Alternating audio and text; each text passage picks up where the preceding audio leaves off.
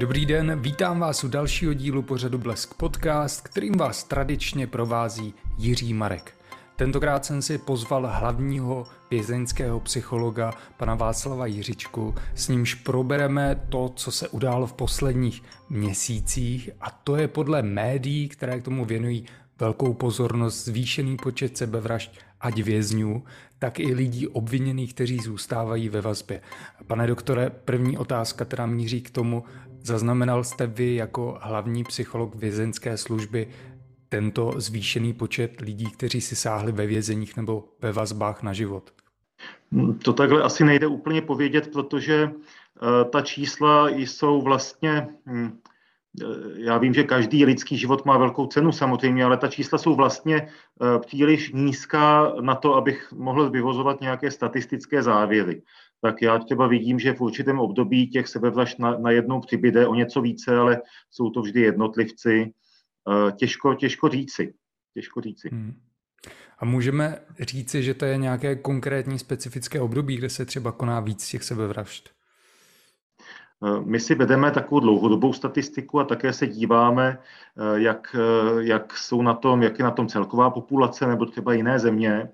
A ehm, pokud se ptáte na období, tak eh, ta období, která my jsme vypozorovali, tak to jsou vlastně období, kdy, se, kdy přichází jaro, kdy se nějak výrazně mění počasí třeba taky v jarních měsících a pak zase na podzim. Zajímavé je, že to třeba není úplně v období svátku nebo, nebo na nový rok, nebo tak, tak jak se traduje, tak to se u nás neukazuje. Hmm. Vězení se zdají jako poměrně bezpečná místa, ale přesto tam k tomu dochází. Jaké jsou ty nejčastější případy těch sebevražd? No, dlouhodobě vypozorováno máme, a je to známo i z literatury, že vlastně úplně nejrizikovější Eh, je těch prvních 48 nebo možná dokonce prvních 24 hodin ve vězení. A to zejména u těch lidí, kteří předtím nikdy ve vězení nebyli a eh, kteří se ocitli v tom vězení jak nečekaně. Čili týká se to zejména těch obviněných, kteří se ocitnou v takzvaném výkonu vazby, eh, spíš než těch odsouzených, kteří už na to mohli být nějak nachystáni, probíhal tam soud, oni byli odsouzeni a tak dále, mohli se na to připravit. Takže pokud, eh, pokud se někdo ocitne poprvé ve vězení, nečekaně, bez možnosti rozloučit se třeba se svými blízkými, tak to je vlastně velmi rizikové, ale eh, k tomu přistupují ještě další faktory, protože tohle, tohle se ještě pořád týká spousty lidí. Ale eh, pak jsou ty závažné rizikové faktory psychické, psychologické, a to zejména pokud se jedná o jedince, kteří byli závislí na Eh, na návykových látkách, zejména na opiátech a potom také lidi, eh, lidé s poruchami osobnosti, eh, čili nějak osobnostně narušení, tak tam musíme dávat velmi, velmi velký pozor. Tam jsou ti lidé ohrožení takovýmto jednáním. Mm-hmm. Může se to stát také, když třeba ten vyšetřovatel vyslýchá toho podezřelého, potažmo pak obviněného, že ten člověk je natolik rozrušený tou zkušeností, že si pak sáhne na život. Kontaktuje vás třeba v těchto případech sám ten vyšetřovatel, že by bylo záhodno, aby s ním mluvil psycholog? Hmm.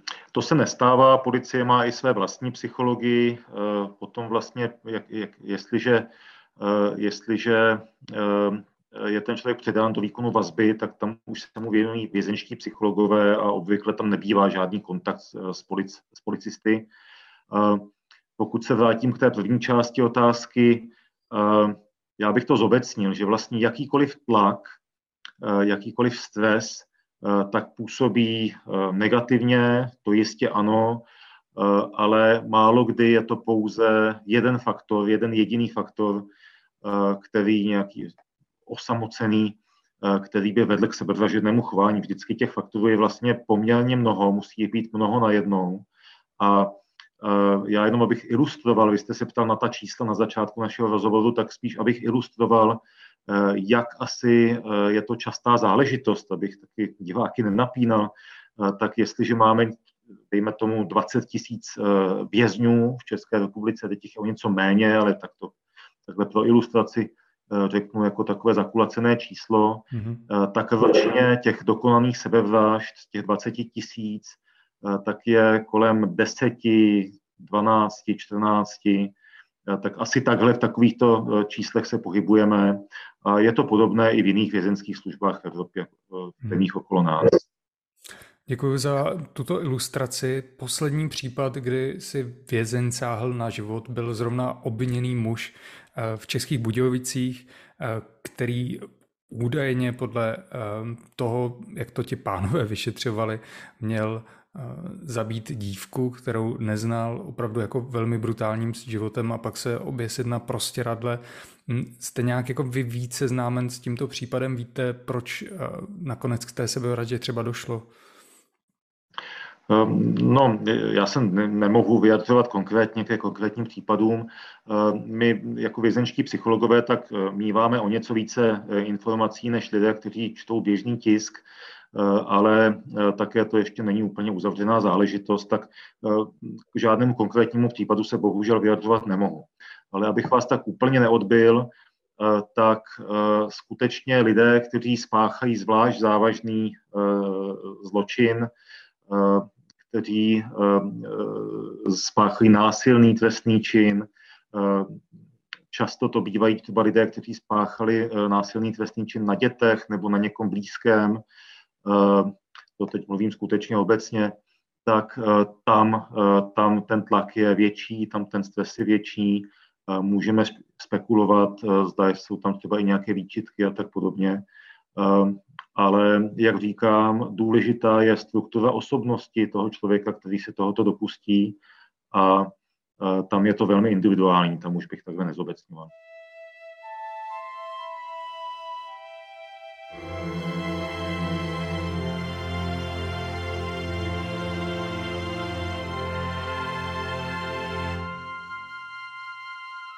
Pane doktore, minule, když jsme si spolu povídali, tak jsme řešili koronavirus a jak, jaký má vliv na vězně. Vy jste mluvil o tom, že když ten vězeň chce, tak s ním teda mluvíte, ale jsou i případy, obzvlášť třeba u takto brutálních uh, případů, omlouvám se, že jsem použil to stejné slovo, kdy vy máte vlastně povinnost mluvit s těmi vězmi, vězni.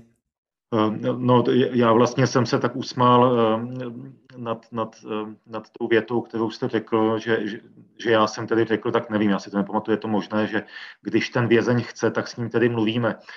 To zní jako, že se nějak uráčíme mluvit mm-hmm. s vězněnou osobou. To si myslím, že naopak.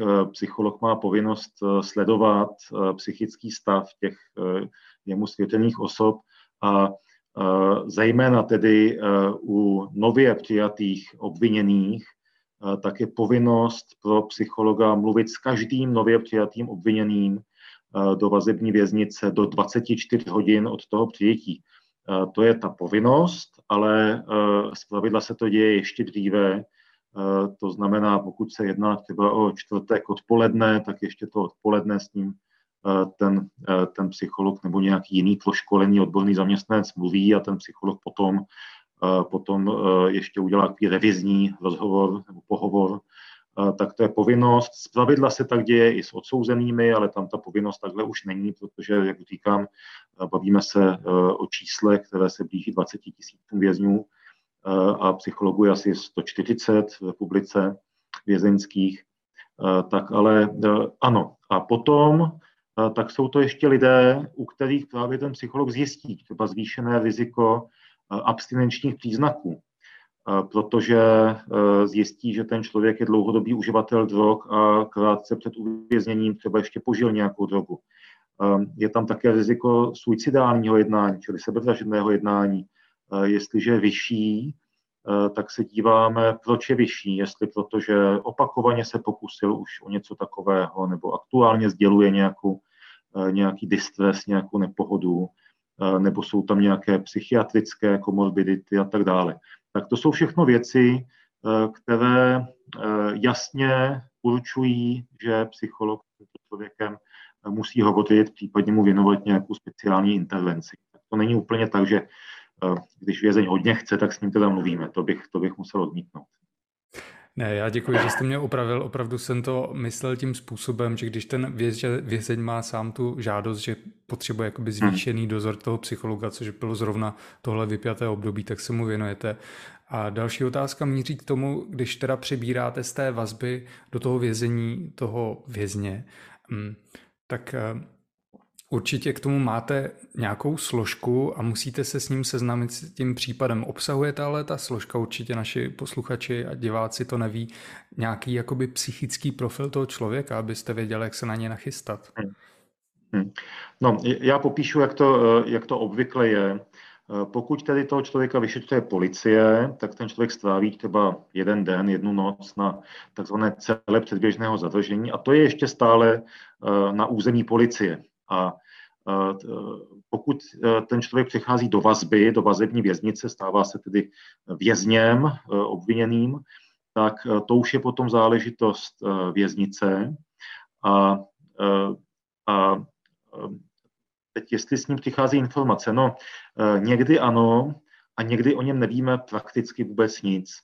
Eh, máme paradoxně vlastně, tak máme s naší pozici, pokud eh, toho člověka známe eh, již z nějakého předchozího věznění, což je vlastně docela častý případ, protože většina české vězněné populace tak jsou recidivisté, je to třeba nějakých 65, 67% takže ten člověk s nějakou pravděpodobností u nás již byl a my víme, jak se choval v minulosti a tak dále. Eh, někdy si sebou přiveze nějaké informace a někdy opravdu eh, před toho psychologa předstoupí člověk, kterého vůbec neznáme. O to důkladnější potom musí být ten vstupní, eh, vstupní pohovor, umět se dobře zeptat, případně odkázat ještě na další kolegy psychiatra a podobně. Dobře, já děkuji za odpovědi. Bylo něco, co ještě nezaznělo a je podle vás, pane doktore, zásadní právě v této problematice sebevražd a vězňů. Po případě, pokud by se, nedej bože, dostal někdo do této situace, máte nějakou radu, jak to vydržet? No, já myslím, že když, eh, eh, když víme, jak něco funguje, tak už jsme tak napůl připraveni. A já bych chtěl povědět, že eh, to, že někdo reaguje eh, nepřirozeně eh, v prostředí, jakým je věznice, eh, tak je vlastně normální reakce na nenormální situaci. A většina lidí, která toto zažije, tak se s tím také dokáže vyrovnat. Ne většina, ale absolutní většina samozřejmě. Já bych možná popsal ještě takové vývojové fáze právě proto, kdyby někdo se potýkal s nějakou závažnou eh, životní situací, nemusí to být zdaleka pouze věznění, vězení, to může být, eh, to může být nějaká přírodní katastrofa, tak jak jsme toho byli svědky v letošním roce několikrát, eh, může to být nějaká závažná událost v rodině nebo v zaměstnání. A takovým přirozeným, přirozenou reakcí, přirozeným chováním, tak je v tom prvním kroku šok. Člověk zažívá šok v případě vězení, tak je to vlastně šok z uvěznění. Eh, člověk nevěří tomu, že v tom vězení je, eh, říká si, to nemůže být pravda, jak jsem se tady vzal, to se musí nějak vysvětlit. Teď to nebylo tak hrozný. A eh, vlastně má sklony popírat tyto věci. To možná zažíváte mnozí z vás, kteří ztratili klíče od auta, nebo prostě se jim přihodilo něco, co najednou se jim nehodilo úplně do života a přesto se s tím museli nějak vyrovnat.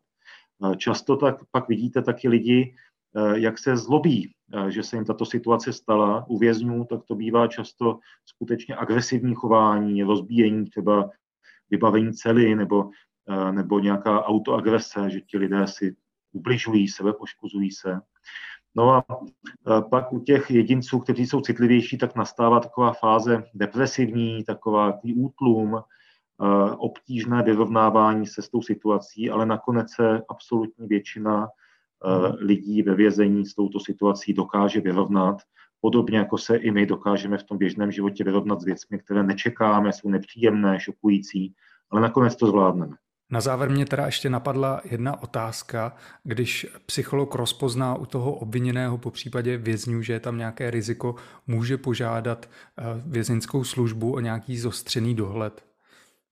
Ano, tam je celá série opatření, Eh, ten psycholog, pokud dojde k tomu, že tam je nějaké riziko, eh, tak eh, samozřejmě sám eviduje tuto záležitost a sám pak věnuje tomu člověku zvýšenou péči, ale zrovna tak může doporučit takzvaný zvýšený dohled a může případně doporučit i frekvenci toho zvýšeného dohledu.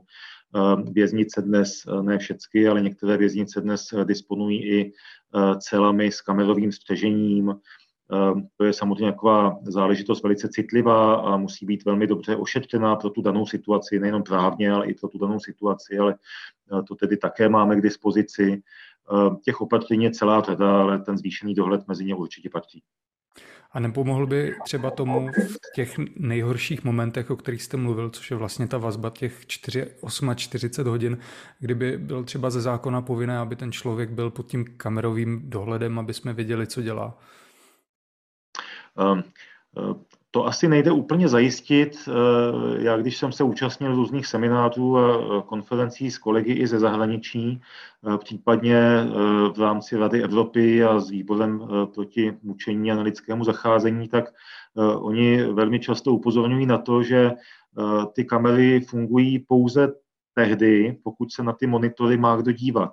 Takže pokud bychom v tom objemu, tak jak nám přichází vězněné osoby, skutečně měli každého takového člověka pod kamerou, no tak bychom eh, museli zajistit, aby na každého toho člověka se také nepřetržitě stále vlastně eh, někdo díval a sledoval ho a eh, to si myslím, že vězenská služba má i mnoho jiných prostředků, jak, jak tu situaci ohlídat.